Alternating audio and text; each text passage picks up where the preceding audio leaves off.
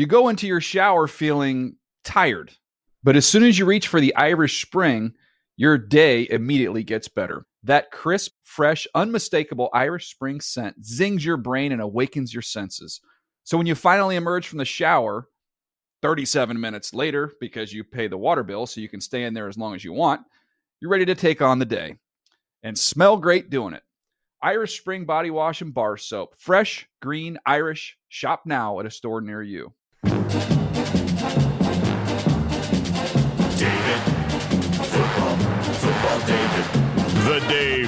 Damashek Football Program. Available on iTunes and at davedamashek.nfl.com. Now here's your host, Dave Damashek.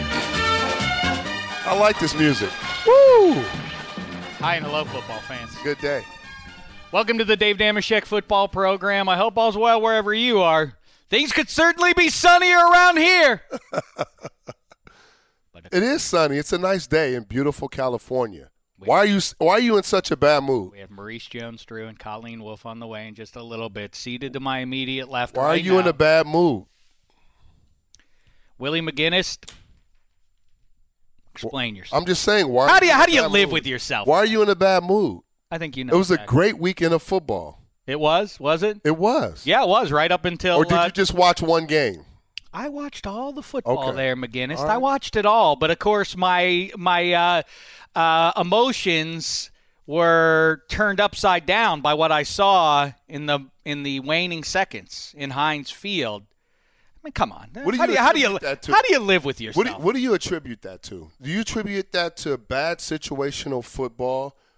Do you attribute that to a player and maybe a coordinator not being on the same page? Or when a play breaks down, knowing what to do to give yourself another couple plays? Like, what do you contribute to that? Preparation? What do you contribute that to? don't What don't, you, I just want to see what don't you throw the do your job No, and I'm not. I just wanna preparation and all that jazz You at had me. multiple opportunities Right. to win that football game. They- even, they even- did. Even when even when the catch didn't happen, it's second and goal. Okay. It's second and goal. Let's move past the non-catch by Well, Jesse well. I, oh, I, I think we should absolutely talk about uh, move past it. Why that was everything, wasn't it? it's a it? rule. It's a rule. You must maintain. You must maintain control. This of the is what we're to gonna ground. do. Is this what No, we're I'm about? saying, like- parsing what the rules are. I instantly There's knew, no pleasure in I this. instantly knew from my days of playing, from my 15 year experience, my preparation, and my knowing of the rule book. I instantly knew when they showed that play the very first time it was not a catch. All right, the game has changed a lot since you and I retired. But listen, what I'll tell you is this, Willie. If you look real close, I look very close, like I- everybody else, especially the people in the New York office who get paid to look very closely at these plays. But they became consumed by whether or not the ball moved. It did What they did. I completely agree. It moved. You know what they It what- moved where when it hit the ground. N- uh, did No, it, if it hits the ground, but he maintains possession. he didn't. His hand had rolled. The ball had moved. his, his right hand is underneath that ball, Willie. His right hand, but his left hand didn't. Which means if half the ball's on the ground and half the ball's trailing on the side, which means he didn't have control. His digits are on his are a part of his right hand. Let's move on. Let's agree to See, this is what you want to do. Well, go ahead, Emma VP. You have something to say here. What do you think? You're an objective eyewitness. Yeah, I'm objective. Yeah. His knee was down. His knee was down. Yeah. When? When he when he didn't maintain possession? He had possession. His knee was down. So worst comes to worst, it, they get the ball on the half yard line. No, the ball, the rule says you ha- when you when you make contact with the ground, you have to maintain. It's not. It, it hasn't. This they didn't just put this in this weekend. We've seen multiple plays where the same action happens and it's it's ruled not a catch. So if you're Pittsburgh fans, I get it. It's tough to deal with. You're going to be a little salty about it, but let's move on. You still got the ball second and goal. All right. I agree. Well, first of all, Sean Davis should have intercepted the ball. That should have been the game ender right there. There's a lot of ifs in that game. We could have, we can go back to if, if AB had been playing and didn't pull a calf muscle, if if they would have tackled Juju on the sideline instead of everybody backing up, thinking he was going to go out of bounds. So let's let's get. Well, in hindsight, if I can play the if game, I Right. wish Juju would have gotten pushed out of his zone 40. Then seven throws one more pass with 35 with 40 seconds Or to go. Maybe they make a field goal for diff- the overtime. It's a different game with no timeouts, though. So you know they're going for the score first, and then the field goal. If, not, if, if all goes bad, we still have the field goal, which is the same scenario at second and goal. I listen. I'm with you. I'm not. You don't want to go through the play. One thing I do. One thing I don't want to do is is exactly what you're saying. Let's get over that. It's a rule. It was a. It was a. It was there before the game. Is it going to change played. anything? No, it's not. It's not going to change anything. So we could talk about it all day long.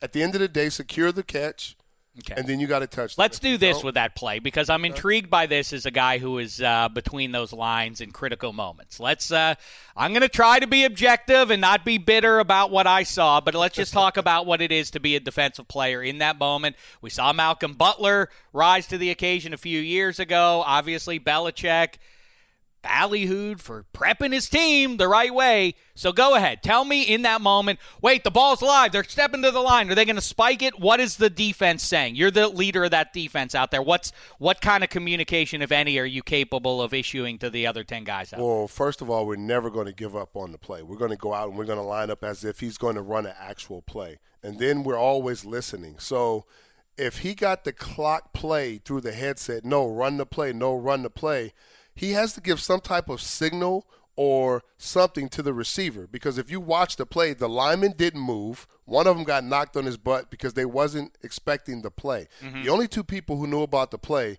was Ben the coordinator who called it in, an actual receiver he gave the signal to. Everybody else just walked off the ball. The Literally upright. right. yes. The other two receivers just walked off the ball. Mm-hmm. So the cornerback knew something was up because either he was paying attention because you have to watch Ben. He gives things away. Whether it's signals, whether when he's in shotgun, which foot is forward or back. We used to get all different types of keys from Ben. The other thing is, is situational football. Regardless of what they're doing, you make sure you're playing the play throughout until you actually see the clock play. Now, the most famous clock play in our era happened in our division. So we've been aware of this forever with Dan Marino. Mm-hmm. So we are aware that these plays do exist and have practiced these plays on a continuous basis. So them being prepared, that defensive back didn't just stand up and let the receiver go. He was down and he was ready to go. The safety, the linebacker dropped back in the throwing lane. That's why Ben had to pump it. So it was literally four guys against one in that play, which didn't turn out. Well, they always say don't throw the ball across your body and all that, and we can uh, I got one with. more thing for you. Too. Okay. On that clock play, I was, uh, and I've never seen a slant unless there was like a pick or something. Me that either. It was it was absolutely wonky. right. It's, what I was going to say is I don't mind fade. seven. It's yeah, I don't a mind fade or seven. Out.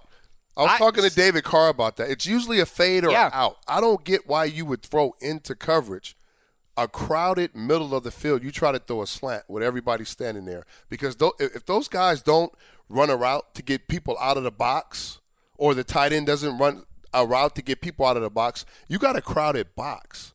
So if I'm Ben, he's a veteran. He knows this. If he's throwing it to a crowd, don't force it. Mm-hmm. Like you got life. Don't force it. Throw the ball away.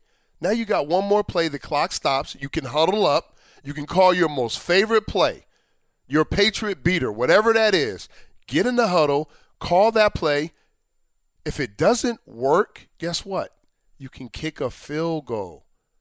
And then you can go overtime. And I like your chances at home overtime. I listen. I agree with all that. I will say I want to let seven off the hook a little bit. I do. I, I think it is When bad. has for- Seven ever listened to his coordinator? You're right. Well, that's When, ha- exactly. when has he ever did? I think the he bad form what he wanted to do. after the game to say, "Well, it wasn't my call." Like, really, seven? That's a, you're going to throw the guys on the sideline. Whether it was Tomlin, it would seem it was Tomlin who I don't know if it's Tomlin. I don't know if Tomlin will jump in on that play. I think that's his coordinator. either way, I like the I like the philosophy of whoever was deciding go for the go for the win now. Let's don't let's not chance this uh, take this thing to overtime. I don't mind the notion of trying a play to win the game in that moment. The specifics of it, I don't mind. I don't, I'm with don't you have a problem completely. with that. I don't have a problem with that. But if you're going to do a play like that, give your player the best opportunity to win on that play. let me say a couple of things. One, here's why I'm sick as an as an unobjective viewer of that game, Willie. You listen. I don't like living in the 21st century on game day morning. And by the way, a banner job, Willie McGinest, Thank for you. real uh, on Sunday morning uh, before all the Week 15 games kicked off. Um, you did great work there, and I was uh, I was in there talking about. I did the the uh, the Steelers fans lament, which is throughout the 20th century, the Steelers were pro football's bully. Now all of a sudden they're a nail to the Patriots' hammer. I don't care for it. I don't want the Patriots to win the Super Bowl. I want the Steelers to win the Super Bowl. That's Obviously, not being objective. I didn't say I was going to be objective. I'm, said it before you started. I said unobjective, and I never have claimed to be objective about it. Now, listen to me. Here's what I'll tell you. Okay. For once, for once, in that uh, a team that the football gods, for whatever reason, at the turn of the millennium, decided let's just give them the ongoing gift of a bum division. That's what that. I don't care. You can get angry at me, but that's the fact. It is what it is. The greatest foe you've ever had in the 21st century within the AFC East was Mark Sanchez's Jets for a couple of years. That's a division. Is that our fault I- or their fault? I, it has nothing to do with fault. Deserves got nothing to do with it, as uh, as Eastwood said. In, Well, let me just say this. Let me, let me And- just say this before you. All right, go that. ahead. When I came into the league, it was the most dangerous conferences because we had the Colts right. with Manning. We had the Bills, who how many Super Bowls did they go in a row? With all those with all those animals with the Buffalo Bills with Levy as the head coach that we oh, had to I didn't know with. you were that old. Yeah, Somebody look up Willie's yeah, age. No, don't look at my age. I came in in the '90s, so that conference The actually that that that conference was actually I know. really competitive. Well, you know when else it was competitive. You know who the quarterbacks were? yes, I All of them were that. Hall of Famers. Well, you know who? Peyton Manning, Dan Marino, and Jim Kelly. So I don't think that was such of a bum conference back then. And they did, and we did go to the Super Bowl in '96. I remember all of them. I know, but you're trying to talk down the conference. Don't- Let Don't me te- forget who was in that conference. Let me tell you who was in who was playing when the Steelers Give me Steelers the Hall of Famers quarterbacks. When the in Steelers- that division. Give me the Hall of Fame quarterbacks in that division. I gave you one from every team in our division. You give me. Uh, How about instead of just one position? In the 70s, Oh. Willie, when the Steelers won four that's too far Lombardis. back. in- That's too far back. Give me when the I- Steelers won Super Bowls four out of six seasons, you know who they had to go through? They had to go through America's team, the team that would still be regarded as the greatest of all time, Roger Staubach and company. Growing up, I know that. All right. I was a Pittsburgh fan. Well, there's one up. Hall of Famer for you that they went through twice in Super Bowl. But you wouldn't have to go back to the 70s. Stop. That's right. I have to go back there because of your team. That's why I have Have to. Have a team in the 70s. That's why I have to go back is because of what your Patriots have done to my Steelers. Of course, I'm raw about it. Now, this time, the Patriots, the football gods, decided, you know what? Let's see if 12 can do it with a little adversity. You would have had to go maybe host the Ravens or maybe the Titans or someone like that. Maybe the Chargers. No, no easy game Light work. in the wild in the wild card round in Foxborough. Survive that, you get a trip to Jacksonville to play the best defense in the league, who at minimum would beat you up real good, Right. even if you survive. Right. Then, then and only then do you get to come back to Heinz Field You're right. on the road. You're right. That would have been tough. Now it's now it's a foregone conclusion. Congratulations on It's not over. it's over with, it's not Willie. over. It's not over. How confident are you that they beat the Bills this weekend? I'm very confident because the Bills have to go to Foxborough. They know Right. what's on the line. They want that number one seed. They want to play throughout. That was the game right there. That was pretty much the AFC Championship we saw this weekend. What's up? Right. So they're That going to the Super Bowl. and we're going to see a repeat. We're going to see a repeat. I don't think Pittsburgh falls off. I think they get better, right? Now, the question for you is how does this change the Steelers without Antonio Brown? I'm not sure how long. Who's your number one receiver? Who are you going to anoint? It's got to be Bryant, right? He's been begging for this. I just wanted to ask you this because we've been Yeah. he's been begging ever since he's got benched and all the things that's went on he wanted more touches. He wanted to be in the light. He wanted to be the number one guy. He wanted to be ben sink right? All those different things. He wanted all that. Now he's got it. The stage is no there's no brighter stage in the nfl than it is for him. You get to take over the number one spot. You are the guy i want to see how he reacts he had an amazing game He did. You He know, in that moment, didn't have time for a week's worth of had an questions and answers game. with the media. He just went out there in that moment now. and rose up. he's got he's the guy well, now. but so did Juju. Yeah, Juju did, but I, you know, Juju's been consistent. Mm-hmm. But even with Martavis Bryant on that team, I still think Juju's the number two. Well, I'm I'm curious what you think is. I mean, you know, who gets more targets? I'm not sure week to week, but I think that it's all about 26, even It more is. than what it was going into into week 15. And I think It's you and I agree. Yeah, I think I think we knew going in that that was Belichick's focus was to try and stop 26. They given didn't, and they didn't. well, that's what my question is. How concerned are you not just about the Steelers? I guess they're probably the scariest team to you and uh, and the Patriots, but the Jags, they can grind you with uh, with Fournette and they can dominate you on defense. The Chiefs can uh, apparently are capable of doing Which that. We Chiefs? saw that in week 1. Which Chiefs? Well, the one uh, the one we have seen the last couple weeks and the one you saw in the season kickoff in Foxborough. Okay, so that's a little. That's that's a big gap. The, the one we saw that went five and zero is a different Chiefs than the one. I, I agree with that, but let me throw this back at you. Is you know I'm not one for historical evidence. You know, hey, since 1984, this team when they do that, that is meaningless. Those people weren't born yet, uh, or the current players weren't born back then. But recent history indicates that if you beat the Patriots in the regular season, just this decade, four times teams that beat the Patriots in the regular season went on to beat them again in the postseason. That should give Chiefs fans a glimmer of hope at minimum.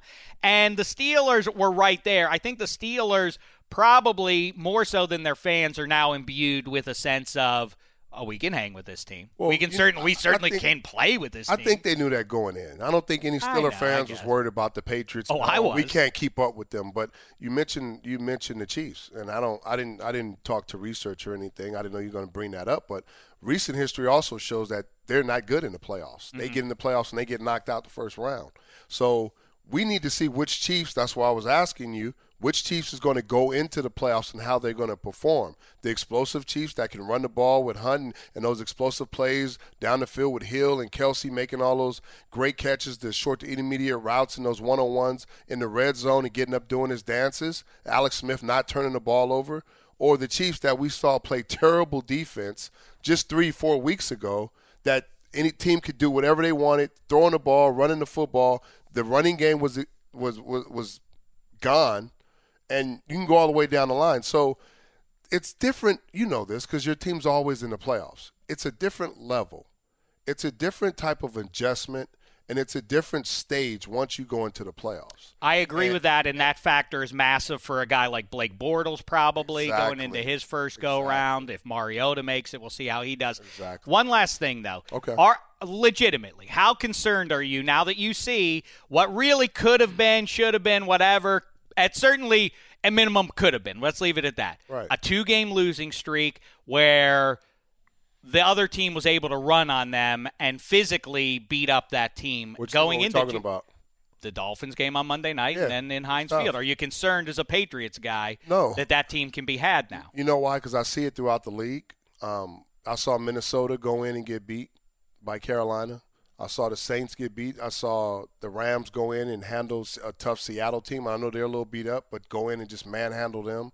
So you see it every week. It's a competitive league, and these teams, the, you know, certain teams pull away. There's nobody really just pulling away like that. Hmm. You know, so I see the competitiveness in the league every single week and every single game. And once we once everything gets you know uniformed and we know who's going to be where and who's going to be playing, then you can kind of look at certain things and look at experience and how the guys react once they get in the playoffs or the teams that are built for the playoffs, teams that can run the ball. You mentioned Jacksonville. I think that's they're they're one of the scariest teams.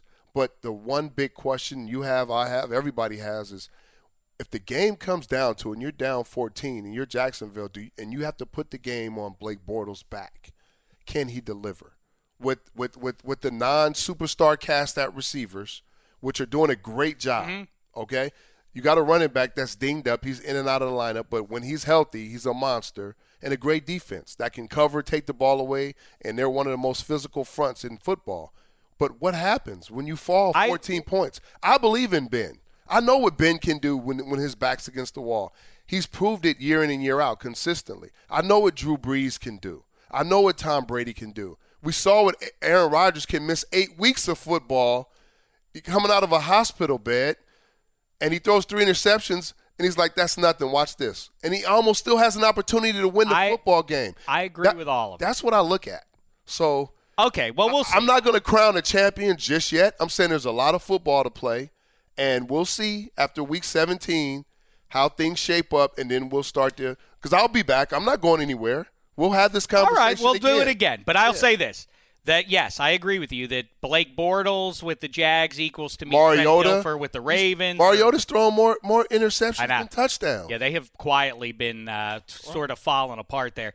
One, I do want to say one more thing because it is pick your poison. People look back and say, "Why don't they stop Le'Veon Bell? Why don't they do something?" Because hard to you can't do do, it. Same hard. thing. A lot of Steelers fans are saying, "Why don't they double Gronk?" My assumption is this: is that uh, the scheme for the Steelers was to not let Dion Lewis and company devastate out of the backfield all day. That required them to keep a safety and or Vince Williams up closer to the line than they'd like to. That allows Gronk to get behind them. That leaves Sean Davis singled up on him. And Gronk happens to be not a great player. He is the best tight end in the history of football. He's one of his size, his speed. His Have you strength, seen any his equal? route running? He's one. I mean, Tony. I, I played against Tony Gonzalez, Shannon Sharpe. You know, I played against some great ones, Gates.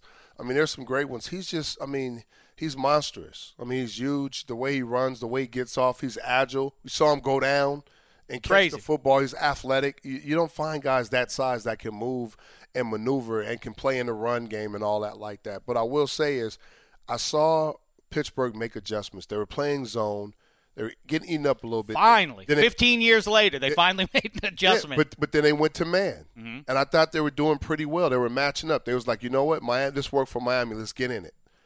The thing was in that Miami game, when you run those pressure routes, Gronk wasn't there. So you have to plan that Gronk is there. So now we got to figure out what we're gonna do. We got to go single with somebody the entire time. But we've got to take Gronk out of the ball out of the ball game. I think they did a good job of trying to be physical, but you can't miss when you try to jam them. Like Sean Davis missed. That- that is something that ha- they missed and he got inside. You can't give him two or three yards. You got to give a light jam. You just got to slow him down. Don't try to beat him up where you're going to knock him down. You, that's not going to happen. So when you miss at the line, that's going to turn into a big play. Now they was able to get a little pressure on Brady. That's the second part. You got to get pressure. Mm-hmm. So if you got the initial jam and you got guys on top, don't give them that first read. Make them pull it down. I don't care for anything that I saw on Sunday with the McGinest. I still feel sick. It was a quality game. I. You know, at least agree. 20, uh, 87 uh, taunted after that two point. He did. He taunted. Should have gotten a flag, He did, but he played it off. He was like, "This guy." Feels good to laugh, Willie. It feels good to laugh on a uh, on a tough post week 15 show. Thanks for being with us there. Always.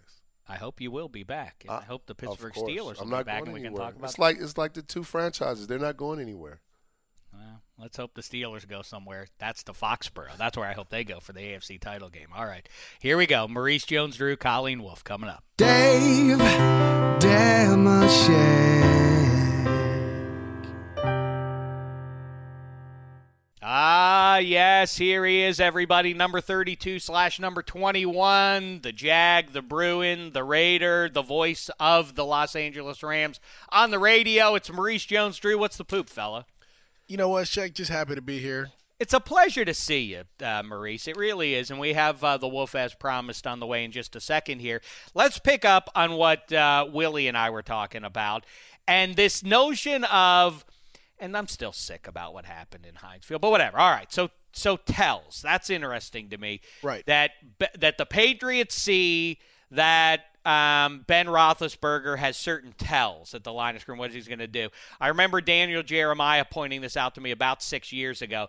That anytime you see Drew Brees cock his head back like that, he's going deep because he's so short at the line of scrimmage. He has to pick his head up over the line to see the guys downfield. Right. That's an interesting, funny one. Uh, is that is, is that basically a league wide thing? Everybody, uh, do all Yeah. these guys have tells? Everybody has tails. I, Huh. I mean, um, some guys it's their cadence. Some guys it can be uh, how they stand.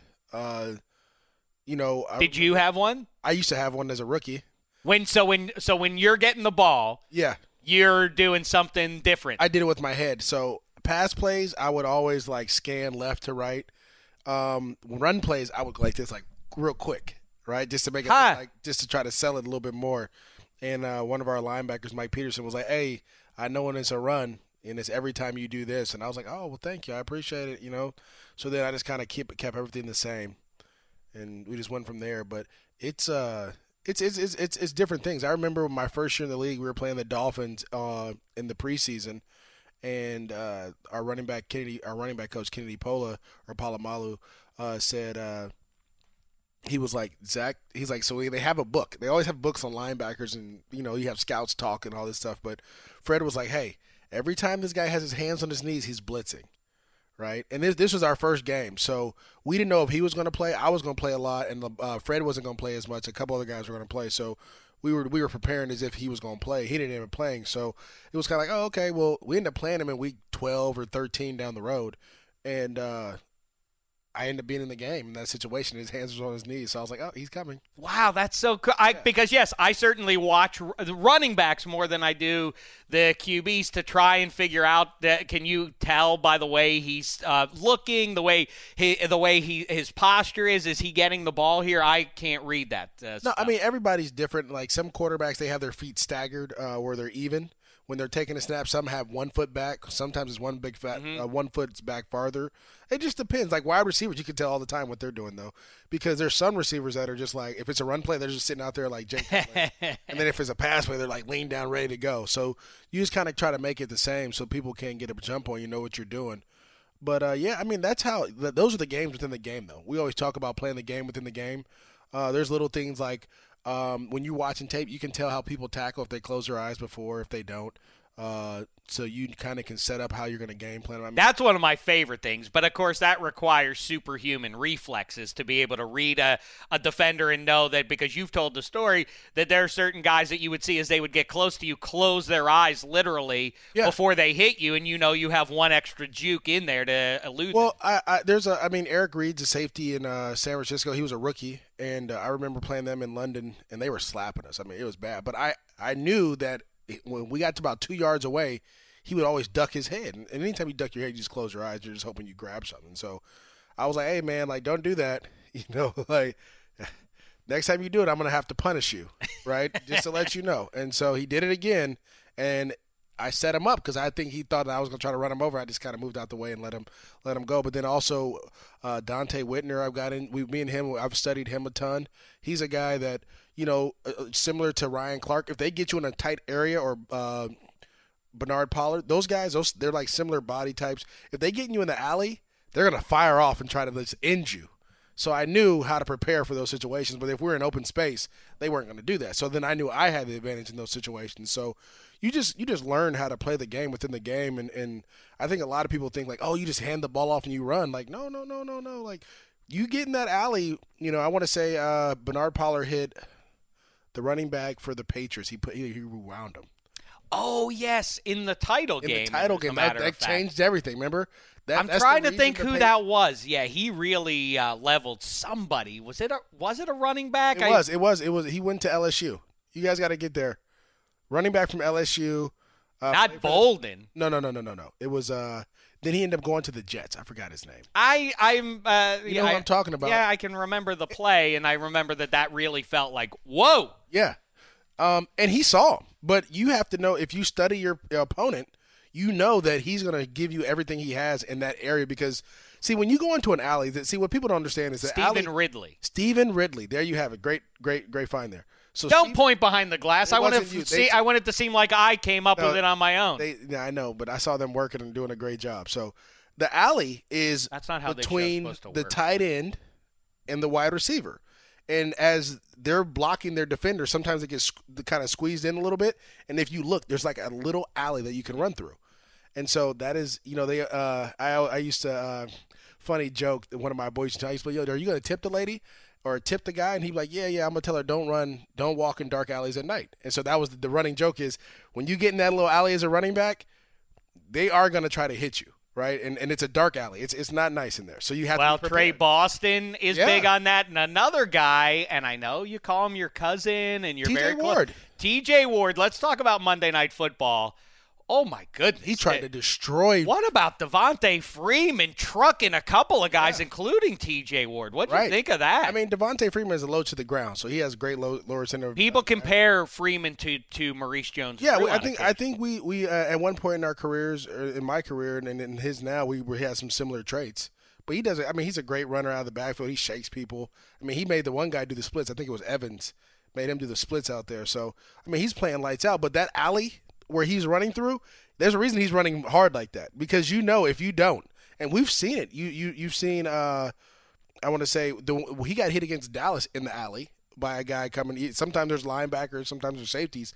When you go in that alley, uh, it's crazy. I'll give you a great example. You guys know him as Shoelace. I call him uh, Tim uh, Denard Robinson from Michigan. He uh, they had him at running back, and I was coaching him as as we played because he, he he ran a four three two. He had all the abilities, but when he ran the ball in college, everyone was blocked, right? Because he's a quarterback. So it was like quarterback sweep left, everyone's blocked, and you're just using your speed. And I said, listen, now there's going to be one or two guys. Guaranteed there's going to be one guy. There may be two. You got to understand when you get in this alley that you got to be able to drop your shoulder. And so we were playing Tennessee, and Bernard Pollard's there, and um, he runs in the alley. And I, he runs upright because he's a track guy. And I, and I kept telling him, you have to get low. You have to get low.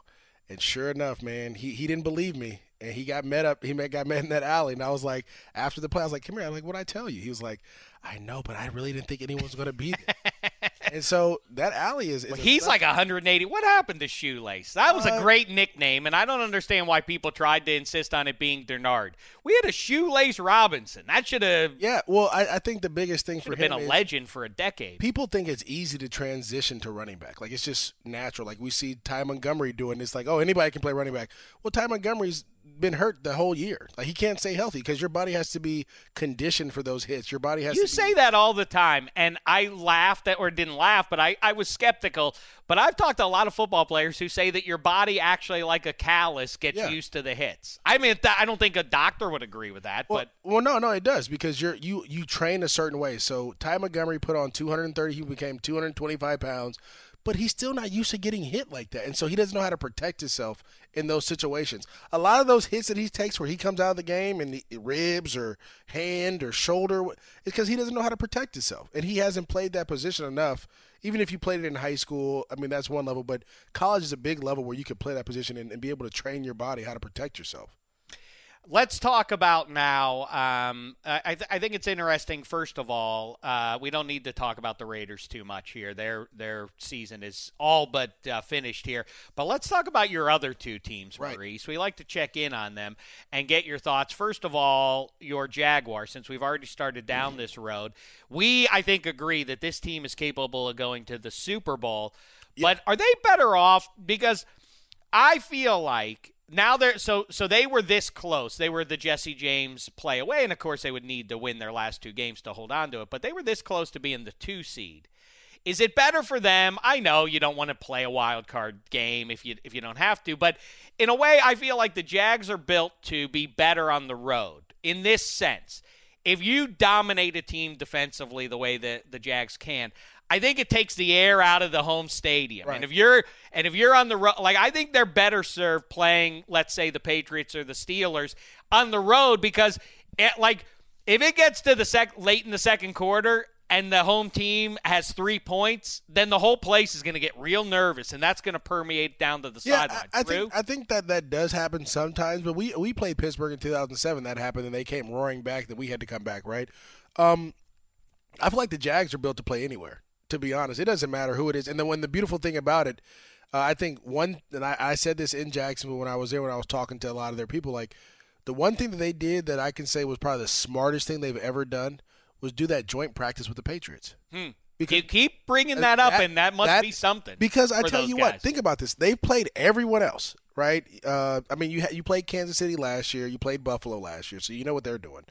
Um, you've already played Baltimore if they make it. Um, you already played the Chargers if they were to make it. Uh, you've played Pittsburgh whip Pittsburgh in in, high. in Heinz Field. that's got to be You the. had- is that the had- singular victory for them? No, I, I- I think they, they had some other. I mean, the I think the Chargers victory is the best one because they found a way to come back in OT and win the game. Right, all those different things that happened. But then I also feel like, uh, hey, Colleen, how are you? Oh, look who it is, everybody! It's Hey. Philadelphia's own, and she's still going. She's Yeah. uh, she was getting challenged in the Philly Power Rankings. Oh, here we go.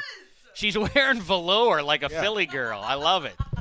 A velour sweat jacket. Now you're just turning into self parody, the wolf. Do you No remember question. those juicy velour jumpsuits that everybody wore? Yeah, Like- you're wearing one right now. If, I, if I'd It's forgotten them. Not everybody wore, but the, like I didn't. Want, I I had like an imitation one from Target. no question. Yeah, This is Target. This is Target. Target's the best. What a pleasure to see you once again, the Wolf. We're Hey. talking about uh, the shakeup in the NFC just as you walk in here, and I think that the, The shake. AFC. We're talking about the AFC. I know, but I was about to veer into Well, you that. All right, let me maybe I finish just... the A- go ahead, finish your me thought. I'm finish. sorry, I get distracted going by the well. Wolf so, velour. so well, yeah, no question. But I, I feel like Jacksonville, they're not afraid of anyone. There is no mystique of any team. Where that that does come into to play a lot in the AFC. Um, and that practice, literally that practice, and and if you read the reports, if you go back and read the reports of how those practices went, like the Jacksonville Jaguars were whooping them every day. It wasn't even close. Like the receivers were dominating their DBs, even though a lot of the receivers were banged up. But then the Jags DBs were shutting down everyone. Like they were getting pressure on Tom Brady. So that practice breeds confidence at the end of the day. And when you end up playing against them, it's going to be like, all right, like we've already done this. You already know what we're going to do. I think it's interesting in this way is that we always hear, and I always laugh at uh, every locker room that ever goes deep into the, in, in really in any sport. You always hear, no one outside this locker room believed in us.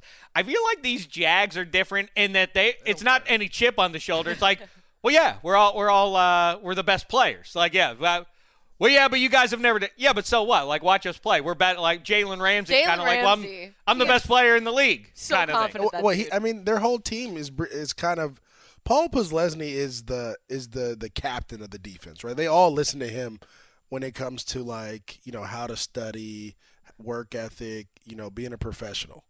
And then there's another side of this defense where it's just like romper room, where they don't care. Like from from from the time from what I hear is the time they get in the locker room, music is playing loud before the game. They don't care. Like guys are dancing around, having a good time, and they take that that that bravado, that swagger, whatever you want to call it, to the field. And then they literally, as a defense, don't stop talking the whole game. They, I, I mean, I heard it's like from the the time like they're at captains barking at the other team, like you already know what time it is.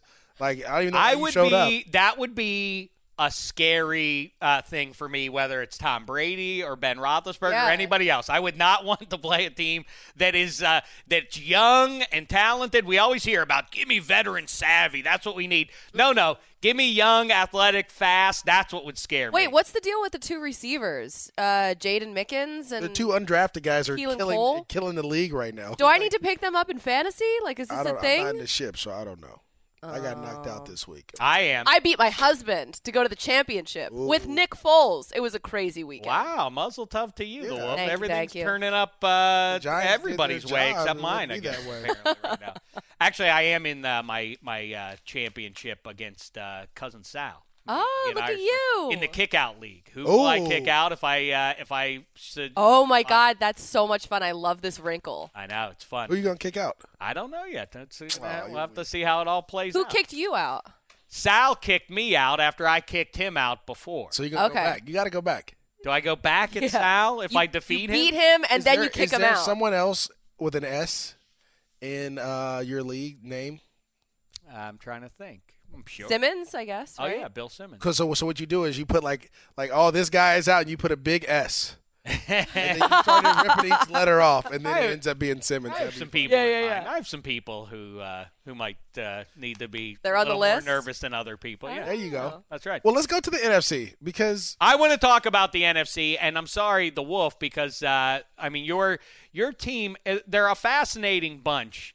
Um, well, you know what? I'm sorry. The, the before we do move, Yeah. on, the one thing I did want to ask you about when you because you're talking about the Patriots. Do you see because you mentioned uh, the Jags physically dominating the the uh, Patriots there? The Wolf. I'll start with you. Do you, after watching the Steelers and Patriots game, do you feel more confident in the Patriots getting to the Super Bowl, or do you feel like, wow, now over these last few weeks, Patriots struggling a little bit? You see, I don't know, Willie, you know, talks about there is not really a blueprint, or but it does seem to me that physically Yeah. That's where they can be had. You watch. uh, I could watching see Fournette game. banging on him. I could see Bell doing it. No, you know what? It's like everything goes their way all the time. Ah. Like it's not even surprising that they ended up winning that game. That was a touchdown, should have been a touchdown. I know the rule is the rule, what it is, whatever. I don't believe in it. I don't I don't agree with it. But they're watching the fact that they won that game. Of course they're going to win more. Like of course they're going to be fine. Everything breaks their way all the time. They're the Patriots. Well, I, I think it- it's similar to what happened in uh, Seattle with the Rams. Like, in order to beat the Patriots, you have to whip them. It can't like like Miami whooped them. Yeah. it wasn't even like there's no you can't have it be close with them. For some reason, they get a lot of the breaks, which is fine. I mean, it is what it is. And, and again, if that's the rule, then that's the rule. But I mean, the ball crossed the plane. I, I felt like it was. I felt like it was a touchdown. Um, the play after that, I don't know what to tell you. Right, I don't know how you Yeah. how you do that. Just spike the ball, go just going. Fine, but I will say just to defend seven a little bit. No, there's no defending that. I- There's no defending that. if You're he- a vet. You've been This in the is a- league- this is a you've been in the tepid- league 15 years or however long he's been. You spike the ball. It doesn't matter what comes off the sideline. Right. I agree with all that, but I, but I, as I continue to look at this play, the one other that this isn't really even a defense of him, but if he does throw that ball a little further ahead and a little lower, at minimum it's incomplete and they go to overtime. Well, this is this is the, no. This is the issue. First and foremost, whenever you don't run a spike play, you never run an in. I know. because everyone's in there. You throw a fade. I Just throw the ball know. out, so you can throw the ball out of the Yeah. end zone, or it's incomplete, right? Or it's either complete or out of the end zone. You don't throw a slant, and your guy Bad job. seven gives them the slant call. They slowed it down, and you you see them look at him and give them the whatever whatever their number is or whatever the signal is to run a slant, and the guy runs it. I don't want to talk about It It was bad. It was really bad. Let's get to it. The weekly Q and A as we jump into a little NFC. It's talk time Oh. for the Q and A. Here we go. What, do you say? It's gonna be a, great day. It is time for the Q and A. All right. See, that gets better. Somehow it's getting better. as It's like time goes wine. by. Yeah. Yeah. Um, all right, the Wolf. Your Eagles um, are, you know, they survived their first test post Carson Wentz. I mean, the Giants. How? What kind of test is that? Survived. I know. Come on, Jim Schwartz. What is going on with the defense? Was was Carson Wentz actually the MVP of the defense? I'm freaking out a little bit. I was going to tell you this. Um, the Rams found out who Waldo is on that defense, and it's those two corners. Jalen other Mills than other than Darby. So not Darby. It's was it Watkins? Patrick Robinson. Watkins and Mills. Watkins and Mills are the two guys that they're gonna people are gonna attack the rest of the year, It's a problem. It It's a problem. and that's what you saw in that game. I mean, those what did the King kid caught a pass on? It wasn't on Darby. Tavarres King. It wasn't on Darby, was it? It was on. I think it was on Mills. I think it was on Mills, but the the fact that Eli had an amazing game, he hasn't done that in like two years, and then to do it against the Eagles, whose defense is supposed to be so Well- stout. especially the specific matchup, that offensive line against that pass rush that you would have figured the Eagles would eat them up. I had a, Yeah. I had a, a, a Eagle fan get in my mention and say, "Well, we all know everyone plays each other tight in divisional games." Well, I saw a divisional game where it wasn't close at all. That's So right. don't Rams give me Seahawks. that. I don't want to hear that. well, so I was on the plane flying back. And we don't have live TV on the plane, and so I am living and dying by I told you, you got to switch flights. You tripping? I have tried. I've flown out of Philadelphia, out of Newark, out of JFK. I've tried United, American, Delta. None of them have it. None of them. I've tried everything. What? I thought we were on our way about a half decade ago to j- just standardly having live TV on every flight. we United took. has live TV. If I, if That was I, a tease. Remember that every t- every back Yes. seat had that little TV. Now it seems like that's inconsistent now. well, what I could, gives? if I connected, I could do it. But like, it's already a six-hour flight, yeah, I mean, and the watch- winter, whatever. So I'm not gonna sit here and complain against about my flights, but I am sitting there and I'm I, living li- I and like dying. four minutes after she started complaining about. I'm not going to sit here and complain.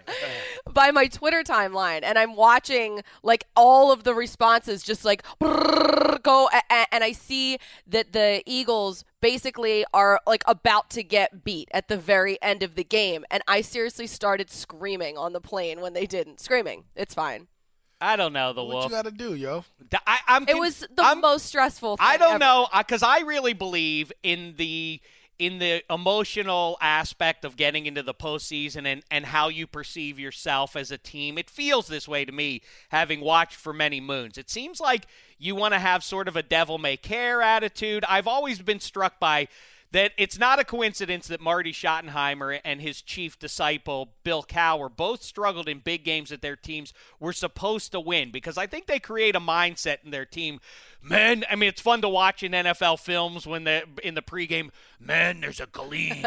this is your opportunity to etch your name into history. What you do in these next 60 minutes will define you for the remainder of your life. It's like, Hey, coach, I don't need that additional pressure, man. I don't need I don't need that frame of mind. Like in a weird way, that dispassionate Bill Belichick, just go do your job, everybody. I'm not going to Right. give you a pep talk. Is better. I almost would rather be the Jags. Like, let's go on the road. I'd rather be the team that's where nobody thinks we're going to win, so we may as well That's a just go great play spot to anyway. be in. Well, And I almost feel like the Eagles, as much as I think you don't want to be LA traveling up to cold Philly, I don't think you want to be New Orleans or any of those teams. I mean, New I Orleans also has done it before, though, in Philly, in the playoffs. Yeah, I I mean, I, I think I think the NFC, and this is something I said probably like four weeks ago.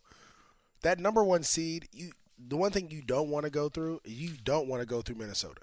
No. No one wants to go through. I Minnesota. but I wanted to because how fun would it be for them to host the NFC title game, no matter who wins it? I that heard- would they- be I heard- bananas. I heard that. I heard it's going to be so hard to do that though, because it, the league they would have to host it and then have like ten days to turn around, or what is it? How many ever? Is it two weeks? I want to say now. would you yeah, take? because of the bye. would you guys take your luggage if you are the visitor? Let's say it's the Saints, and you're going to play the Vikings in the Oh, title game. this do you is take? hockey. Do you take a fortnight's worth of clothing so that you don't have to no, go back to because New you Orleans? you have to go back to New Orleans for what? For that week. That I wouldn't. I'd be like, nope. I'm. T- I, I, I. That would be my announcement. have to get oh, planned. I did in the locker room after the divisional round victory, and we're going up to to Minnesota next week. I'd be like, I'm packing for a month. Oh my I'm- God! You completely jinx, jinx yourself. We'll see you. that spot. We'll, we'll see you Vikings, and we'll see you next Sunday. And I'm packing all my stuff, and I'm just going to leave it in the locker there for uh, for the. Super. that's a great. That's a great thing if you do that. I, I I think you were talking about you were talking about the speech and, and the and then the the pressure that comes with it. Imagine bringing a month's worth of clothes and then losing. no, like, you know, like, but I do think that you, sometimes these coaches they, they they talk too much. Like, look, we've done all the talking throughout the week. Like, it's time to Yeah. we should just relax, have a good time. Like, I, I and I only go back to this because I we called the game, but the Rams. Like before the game in the hotel, like on the flight up, they were just chilling. Like it was like guys are playing love that.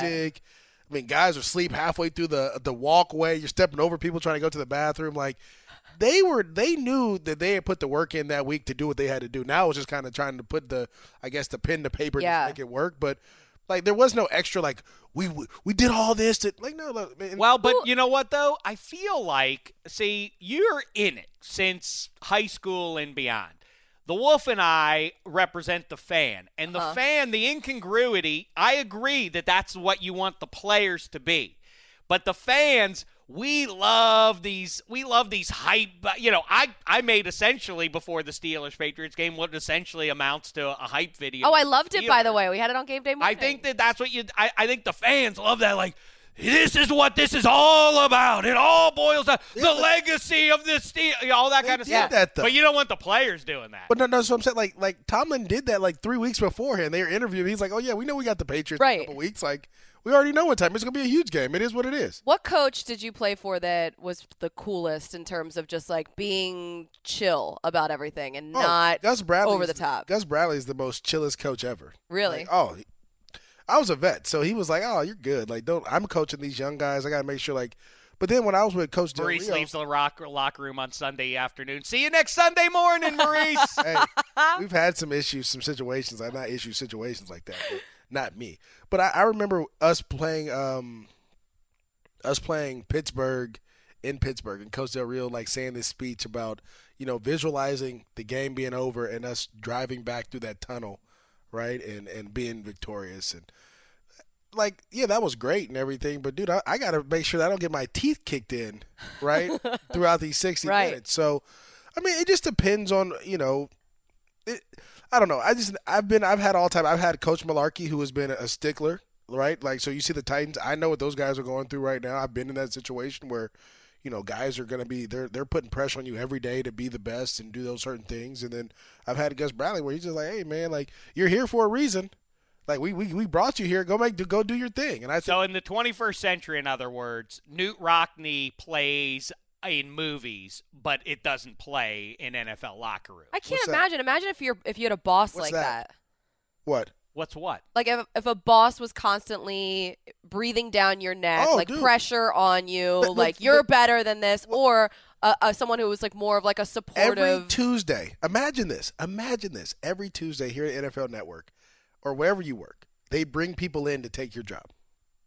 And you see them. Like you're in the locker room like, hey, man, what are you doing, man? Oh, yeah, they just brought us in. We're, it's my worst try out. nightmare. Like every Tuesday, it's like that. And then sometimes they'll do it on a Wednesday and Thursday right in front of you. And and so when I tell people like It's like Hunger Games. it is, it really is. And so literally you are like you see these guys 36, 37 years old, full beards, gray because they're stressed out all the time. Like that was one of the reasons I got out of the game so early was like it's just too stressful now. It's not fun anymore. I stopped having fun because Yeah. I'm looking around like, dude, am I am I next? I'm getting older. Like, when's the the, the guy coming to get me? Oh, I would hate like, it's it's the worst Yeah. thing ever. And so, as a young kid, you're like, oh, I don't care about it. But as you get older, each year, you start to look at it. I, I remember I just got paid a lot of money, and then the Jags drafted Rashad Jennings. I was pissed. oh my god. I was pissed because I was like, you guys didn't even give me a chance to be the guy. Like, what are you doing? And it wasn't because of Rashad. It was because you just paid me and told me I was going to be the guy. You just drafted another guy there to take my spot already. Like, come on, what are you? And then you drafted another guy after that. And then you drafted another guy after that. Imagine how Glennon felt.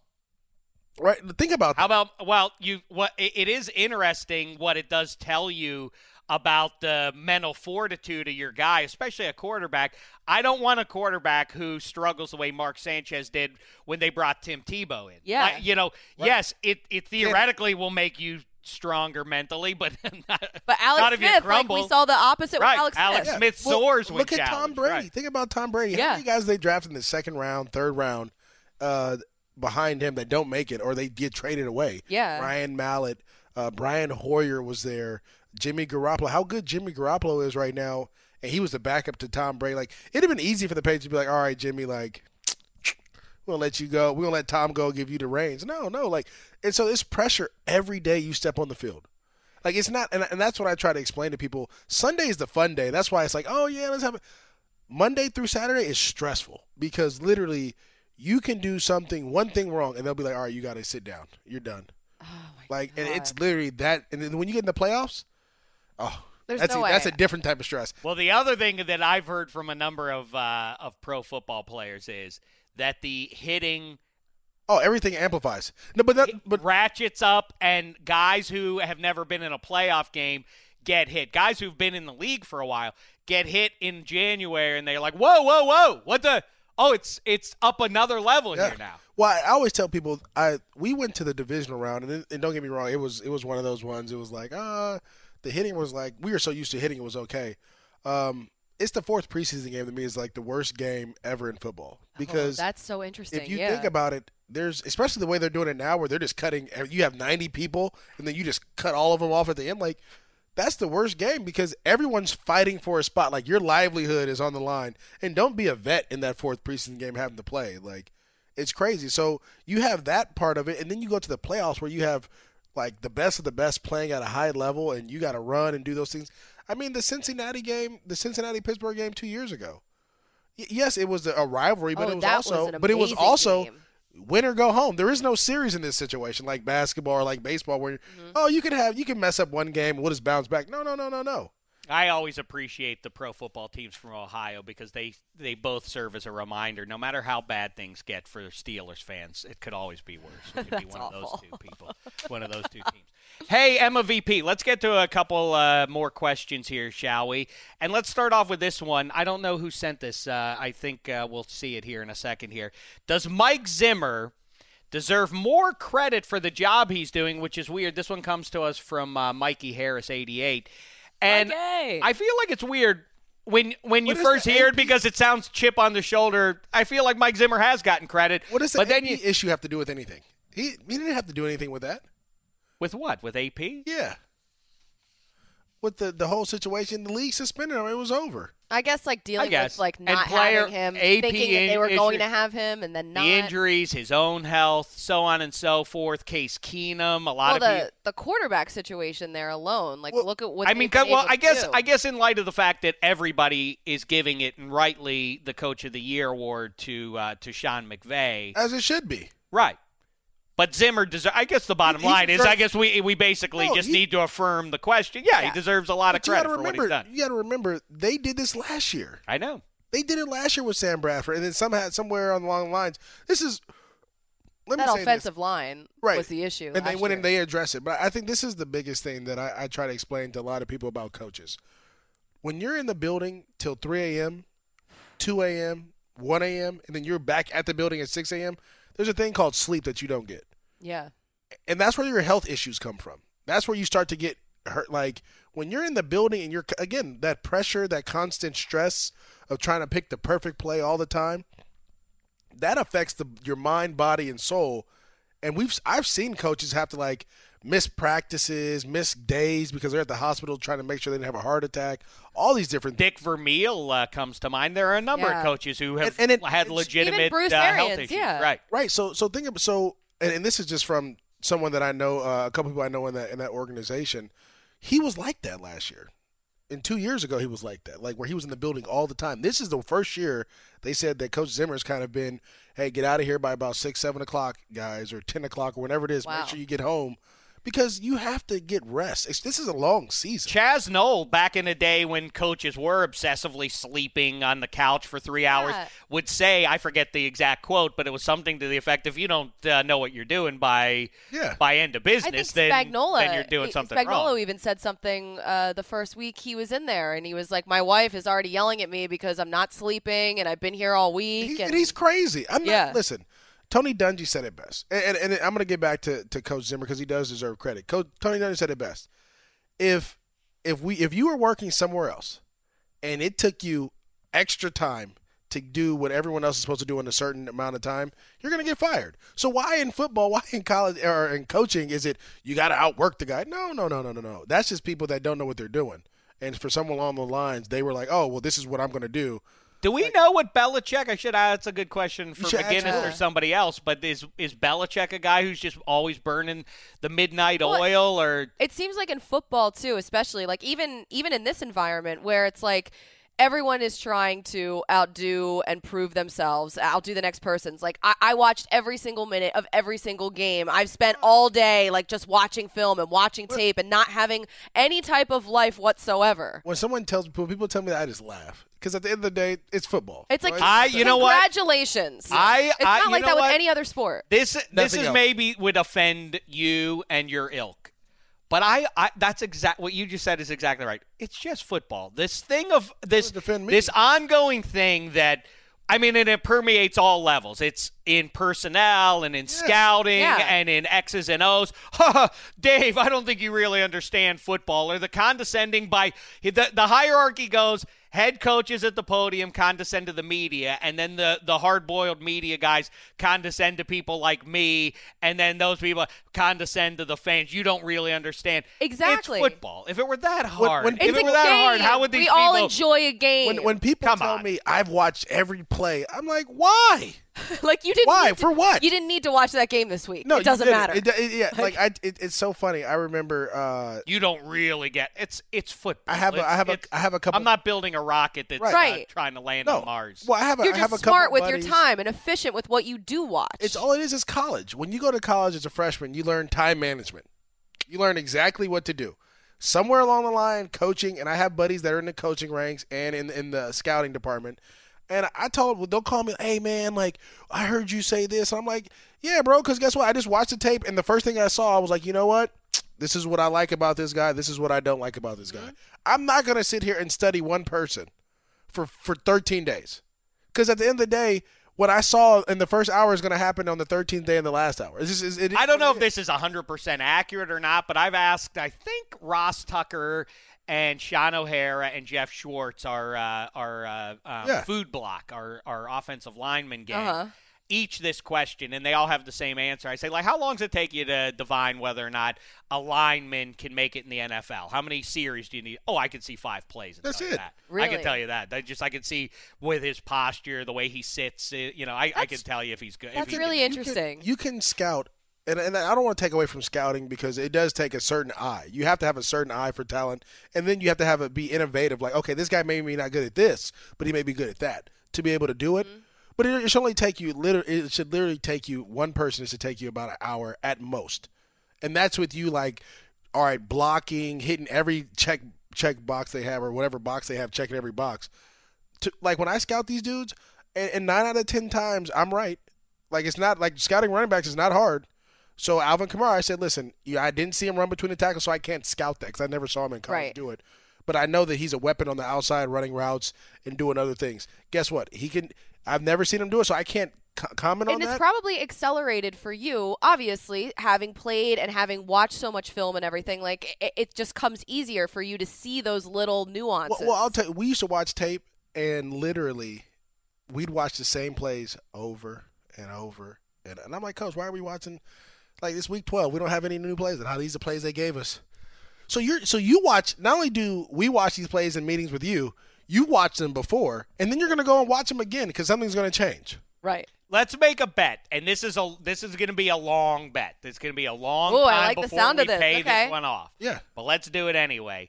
Let's figure out. Let's each. I don't know. We'll figure out the specifics of it, but let's each ID like I don't know five guys, ten guys that are that are big name guys in the draft, and say this guy will make it, this guy won't make it, and one year from it. now we'll decide. We'll see because I I have a sneaking suspicion.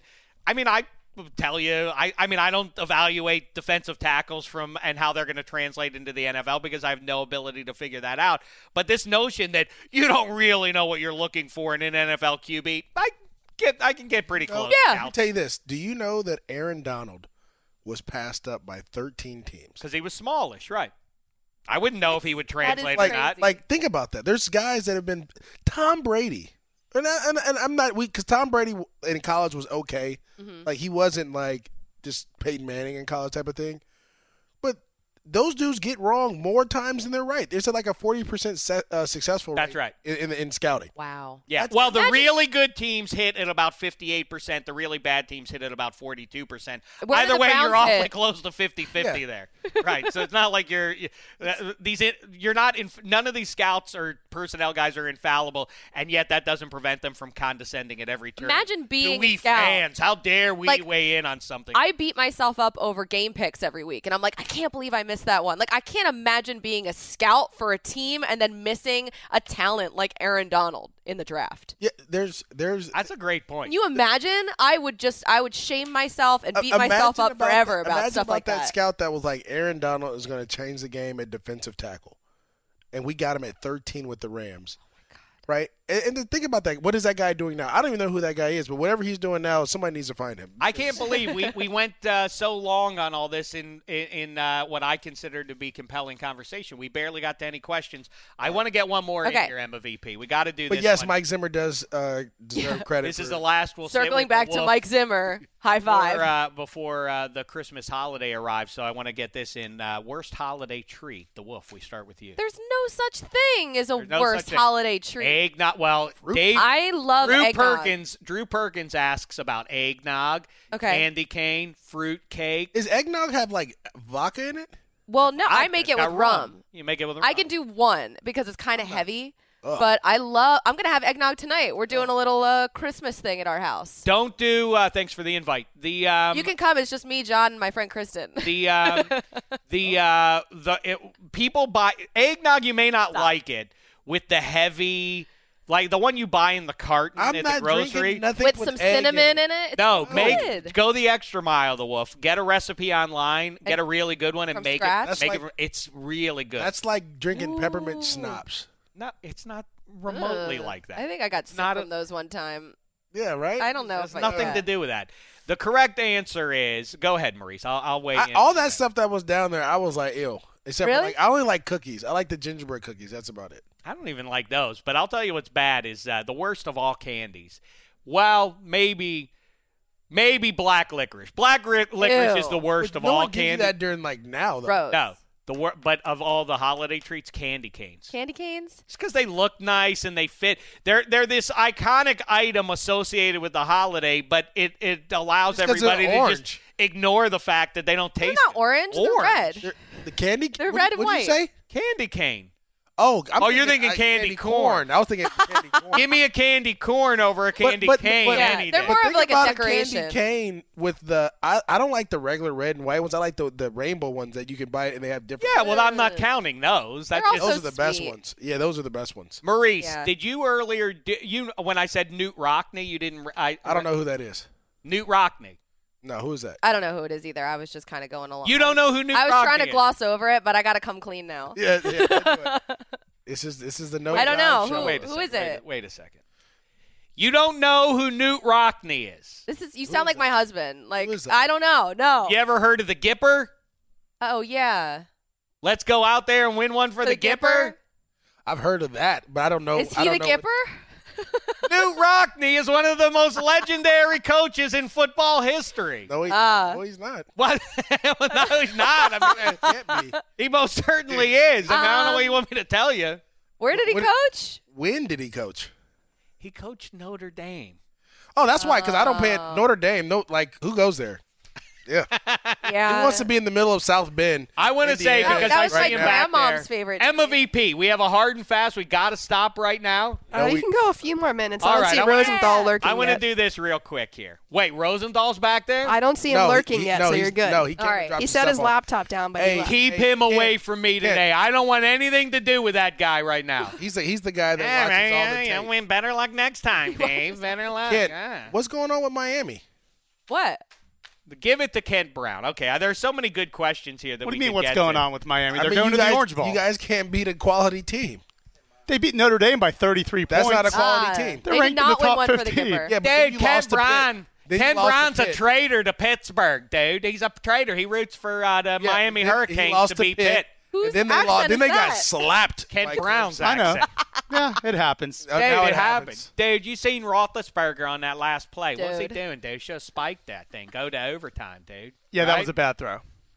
it really was. Kent Brown, but by the way, Kent Brown has impeccably bad timing for texting me during Pittsburgh sporting events. He's a Pittsburgh native. Of I course. love it. He texted me in the third period of Penguins playoff Oh, games, no. like, "What a goal that was!" Like, man, don't tweet me. I have children. I'm DVR in these games. I can't be watching everything live like you. Devil may care. Why?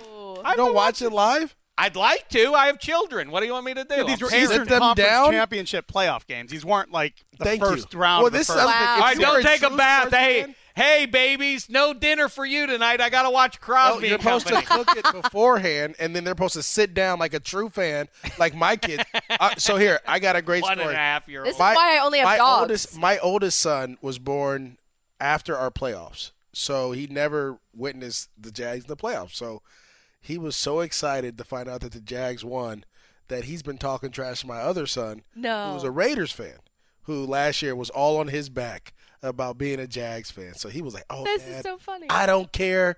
Anything can happen. The Jags went to the playoffs. That's what he told me. so it's a beautiful thing. So guess what he does? That's fun. He sits Popping down- Bortles. Hey, pop, popping Bortles. Having a good yeah, he like that. He uh he sits down and he watches Warriors basketball because we're all big Warriors fans. Uh-huh. Jaguars football on Sundays if they don't have anything to do. And or he'll text me like, "How are the Jags doing in the middle of the Rams game?" I'm like, "Bro, I don't know.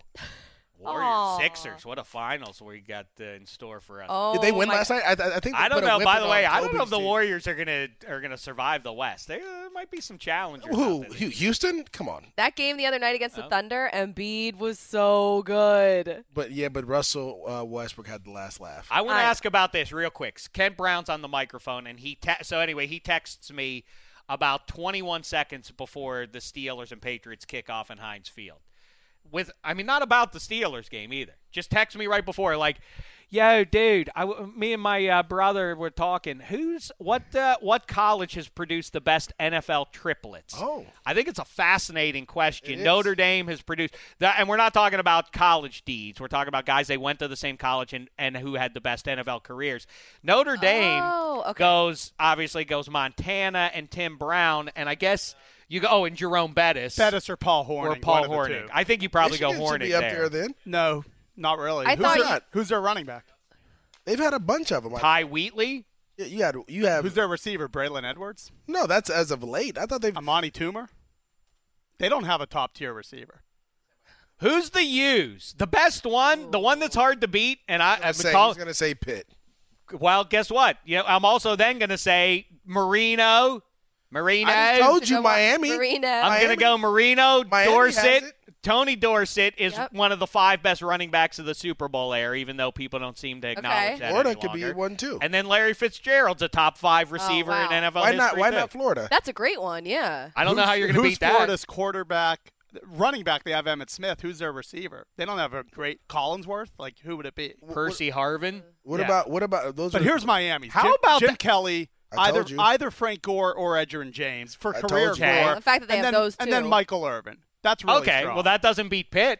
no, but it's close. well, it's it close, does. but it doesn't the beat quarter, Pitt. I'd rather take his quarterback than yours. You would not rather have Jim Kelly than Dan Marino. he went to the Super Bowl four times. Dan Marino never went. the Wolf. I don't know. When you have two running backs Yeah, that are pick- that level, But here's the and choose. underrated I gotta go with Kent on this one. The underrated one, Emma's Syracuse Orange. You Oh. have McNabb, at quarterback, but Okay. then they have Jim Brown Yep. or Larry Csonka, but Or- it's Jim or- Brown, and then Marvin Harrison or Art Monk at receiver. That's, wow, that's or really, Joe Marvin Morris too. I know he's not going to beat out uh, Jim Brown, but he's uh, you know he was. that's no right. McNabb and himself. Harrison played a year together too. I'm trying to. UCLA had to have a wide receiver, man. I'm just trying to think. who- Freddie J.J. Stokes, Freddie Mitchell, Those are Fred as of late, X! though. Those are those are the guys. Mike that- that- Sherrard. Michigan I mean, that's State, about it. Michigan State's the one that you brought up that's pretty underrated. Yeah, Michigan Who are you State. say? Earl Matt Morrall or Kirk Cousins, so it's not as good a No. quarterback. But No. Earl Morrall was had a, a pl- won more games in the who that is. undefeated 72 season for the Me Dolphins either. than Bob Griese. What about did. Navy? What about Navy or Army? When they? be Ooh, up that is a great one. I that's don't know. like that's one that people forget about too. Yeah, because back in the day, they were like the powerhouse in college, right? So they had Tailbacks, you had- you have quarterbacks, Staubach, Staubach. obviously. No so you're- receivers though. They should. They should have had. You got to look it up. I think that's, they. and that's Napoleon. Napoleon McCallum not at running back, it was good. Um, but also, what about Stanford? Ooh, no, Cal. I was gonna say Cal. Dan- Well, Stanford has James Lofton, Andrew Luck, or John Elway. So obviously Elway. I don't know who their runner Cal is. has the best current Darrin Nelson? in the league because you would have Aaron Rodgers, Keenan Allen, and and Marshawn Lynch. beast mode. Yeah. Yeah. Yeah. that's the best current one. For Holy in hell, that's a and great they were and This they were a great almost there at the same time too. And guess who beat them? this UCLA. guy. UCLA I'd like slapped them. What's crazy is way. so wait, so Texas doesn't have a good quarterback No. No. ever. UCLA ha- is Troy not in this conversation. USC's best quarterback is Carson Palmer. So Right. Yeah, out. USC would have a They really good one. Lynn Swann, Carson Palmer, and then either Marcus Allen or OJ Simpson. I, That- I, that's you, oh, when you got oh, when you the got when juice. you got Yeah. the juice, then you you got the game. Yeah, you got to go. OJ but, OJ's but Carson best- Palmer, so that that renders them irrelevant. in Yeah, this Carson. conversation. Well, you better hope that someone Isn't that comes weird? out. Oklahoma, They got some. They got some because you got Adrian Peterson. You'd almost have to do it like on a You point. can't Sam consider, You can't consider Troy Oak. If you considered if you considered Aikman Right. a quarterback for Oklahoma, sure, but he didn't finish. No, it. no, he no he and he left it as like a, a sophomore or something. Right. I was gonna say this. OJ Simpson is the best running back to ever play football, and people people try not to say that, but for you to rush for two thousand yards in fourteen games, Mm-hmm. just think about it. His season was over last week, and he had two thousand yards. I, he's the only guy to ever do it, and people want people like to forget about Really that part of it. You're absolutely right. The two guys who suffer. Actually, Eric Dickerson kind of falls into He's this. right too. there. He's right If you want to evaluate, I mean, it is a different sort of. Your evaluation should be, I, I, I think, is not the same as evaluating who the best quarterback of the Super Bowl era is, because a quarterback, ha- his window should be if uh, you know if he gets bad luck and gets injured and gets on some bum teams for too long, that's an issue. But that guy should play 12 or 15 years. Good running backs, don't try and evaluate them. Ba- Frank Gore's great, and he probably winds up in the Hall of Fame. But longevity, to me, is not the. And Jerome You Bettis and can't. those guys are fine. The, the guys who have at running back that five year window, and those guys uh, and look up their numbers, and it's hard to argue against O.J. Simpson, Earl Campbell. And Eric Dickerson. Look Yes. at what those guys did for five-year windows Amazing. there, and it's I mean it's just monstrous. I'm with you. OJ gets slept. Well, I mean I guess he deserves it. I'm not Yes, gonna- let's let's dig Let's into that a try to little bit make a serious-minded case for O.J. Simpson and why we need to appreciate him more as a society. I'm out of here. Now, I'm taking my velour and I'm leaving. We can all agree that uh, the candy canes are bad, though, right? I want to think. Of I don't one- like to eat I like candy 'em. canes. I like to decorate with candy. One, I want to say one thing. Emma VP is a is a Grinch because she doesn't want us to talk about Christmas. But I like those peanut blossoms. Well, you know the ones that are like they have peanut butter kind of cookie, and then you take the Hershey Kiss. And I don't even know what it that down. is. You never had one of those. Oh, I don't know. We, I'm gonna tell you, we used to ta- dr- decorate the tree, and then the candy canes we'd eat them after Christmas. Yeah. Like, as the tree. Ba- as we wrap it up, best Christmas gift you ever got? The wolf. oh my God. Uh, I have no idea. Got a good one when you were a, a little kid? Uh, I got a uh, a skip it that I really liked, and Go Go My Walking Pup. I remember that was a thing that I was really into. Maurice? I don't even know what that is. Uh, or Light Bright. Lite-Brite. I mean, my best gift was always like clothes. Clothes. Yeah, just because we just you know. Light, bright clothes. Mine was the gift of getting to be with my family. Oh, you guys set me up on this that one. was a setup for for him. What the heck? And Whatever, it's I'm still going with Lite-Brite. and it's been a thin slice of heaven. I mean, I guess I'm just a better person than you guys. You know, I just 'cause to me, You I know what? I don't know. I understand. have you guys ever meaning. used Light Bright before? Have you ever played Lite-Brite? I don't know what that. You're- It might be life changing. You know what? For you. Now that I'm thinking about it, you're right. Forget this time with the family. Lite-Brite it is. Light- no, actually, it's in television. 1980. we got that in television. That was a life. All right, for the Wolf, play the music real quick again because I'm not possibly going to be able to get that one done. Go ahead, Emma VP. All right, for Emma VP, Rosie we had great her right times in. Uh, Emma VP and I had uh, good times visiting the banks of the Three Rivers. That was nice. Eddie Spaghetti, everybody behind the glass, have a happy holidays. The Wolf, you too have a good one. Thanks. Happy Hanukkah. Thank you. Well, we do it all. Maurice, your family, happy holidays to you. Happy holidays to, well, one more time. See, I Oh my God. You know what? Can we bring Rosenthal in here and give him the ceremonial Rosie, come in here. whipping for what his team did? Just very quickly, I because I do legitimately want to ask uh, the uh, the king who sits on the throne of ease here on uh, around the. We'll NFL. see how easy that throne is when them Jaguars All right. come to town. I hope it's the Jaguars, not the Ravens. That's the team I'm working. Is that true? Yeah, They don't have an offense. I have a nightmare of, of going to cover the Ravens in Minneapolis this year. I feel like this is gonna happen. All purple, the Grimace Bowl. That'd be fun if it were Uh. Vikings and uh, No, it wouldn't. No, it wouldn't. Uh, well, uh, all right. I, I, it's not what I'm rooting for, but for real, how do you live with yourself? How does how does the Steelers defense not get a stop at the end? They got to stop. Well, I mean, How, how, how about John the, Davis has to catch that ball. how about how about how about the Steelers offense don't go three three and out with two forty five to go? I how about like Ben they- Roethlisberger doesn't throw a terrible interception that another top five quarterback's not going to throw? Do any of those things, then you can start complaining. I agree, but as we Or whatever, about, another great Russell quarter, Wilson another good was- quarterback. You gonna put Russell Wilson at top five because he played. That's fair. That was a bad. That's fair. I'm saying that was a terrible throw. for. It's one of the I worst agree. plays. No, of I, I of course I agree, but Tom's are you throw now? was bad too. He just didn't capitalize on it. Would you Whose? have docked Tom for that pick if Sean Davis would have caught it? That was a tip pass at the line of scrimmage. I mean, oh, was it I- an excuse? So was so was so was Roethlisberger's. no, it was- It was tipped. It was you tipped. the- It was a tip pick. Was it not a tip pick? No, it wasn't. tipped. Brady's Yes, it was was. tipped It was tipped of right Oh, scrimmage. there. oh, oh, yeah, got knocked away Yeah. from. Yeah, it was uh, tipped in the air. It was the same thing. Yeah, I mean it was one on four, but hey, you got to go for it. But for real, Rosenthal, try and look beyond because if, let's say, by hook or by crook, the Jesse James touchdown stands, or even worse, though, Maurice's point, we're playing hypothetical, obviously, but let's say Sean Davis gets that pick and deflected at the line, though it was. What is the state of mind for a Patriots fan right now? I felt fine because I thought this game sort of doesn't matter. You've seen enough of these playoff games. The playoffs game is Are what you matters, and I think me? and the Patriots are capable of winning on the road, and they're capable of losing at home. They're not Are you? In the team. road? That is Where? on the jive. in Pittsburgh. That Oh, is jive. I, you I really the think there's the no?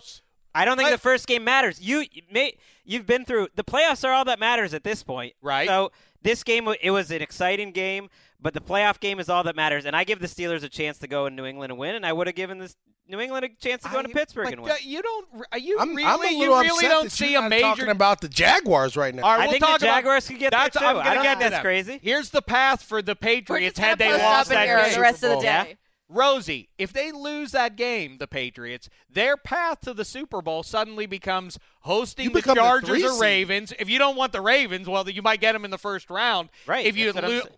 I think they'll get them now. I think Ravens are going to be the five seed. They'll they'll they'll uh, Beat- go to New England. Decent chance. You never know. Ooh, Okay, and then- love that game. That would be a good game. That means that the Ravens have to go Oh, to KC and beat Ravens them. and Yeah.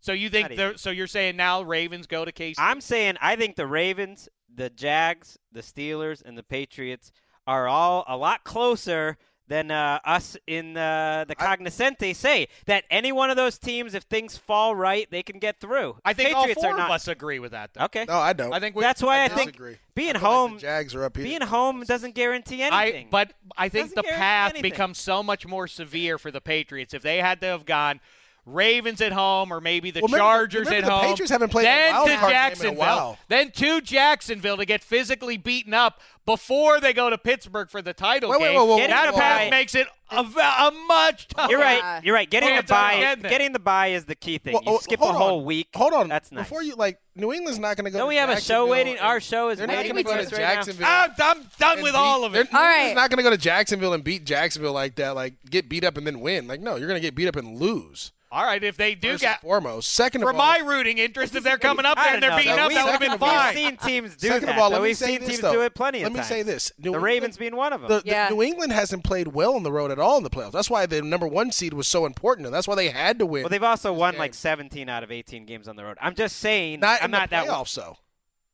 They're not good in the playoffs on the road, I want to see Patriots and Ravens. right or wrong. I'm not. I'm not talking about regular. I think season, every year, every year is different, and this is a year where I don't think there's any great, great teams. I think they all have a shot. Can we fight? I'm Let dis- you I'm and me disgusted. fight right here for the soul of the AFC. I take the soul of the I- AFC. That means you got to put What? the Jaguar I in take there. my chances. We're all le- You'll we're all take like your getting up and chances, leaving I- right now. I got you by 78 pounds. You ain't Everybody- beat it has me. been a thin What- slice Rosenthal is not even on camera, but it's been. It's a what's thin slice of inside. It's what's inside. Aw. that This is what's going to beat me in a fight. I've Jack, never you've been in a fight he's fight. fought before. You've never fought before. Have you been in a fight? Stop touching me. Uh, not really. uh, hockey, maybe. If I'm going to touch you in doesn't really uh, count. January That's Sure. a fight. with a fist. That Thin sounds slice of heaven. Merry. Christmas. You go into your shower feeling tired, but as soon as you reach for the Irish Spring, your day immediately gets better. That crisp, fresh, unmistakable Irish Spring scent zings your brain and awakens your senses. So when you finally emerge from the shower, 37 minutes later, because you pay the water bill so you can stay in there as long as you want, you're ready to take on the day and smell great doing it. Irish Spring Body Wash and Bar Soap. Fresh, green, Irish. Shop now at a store near you.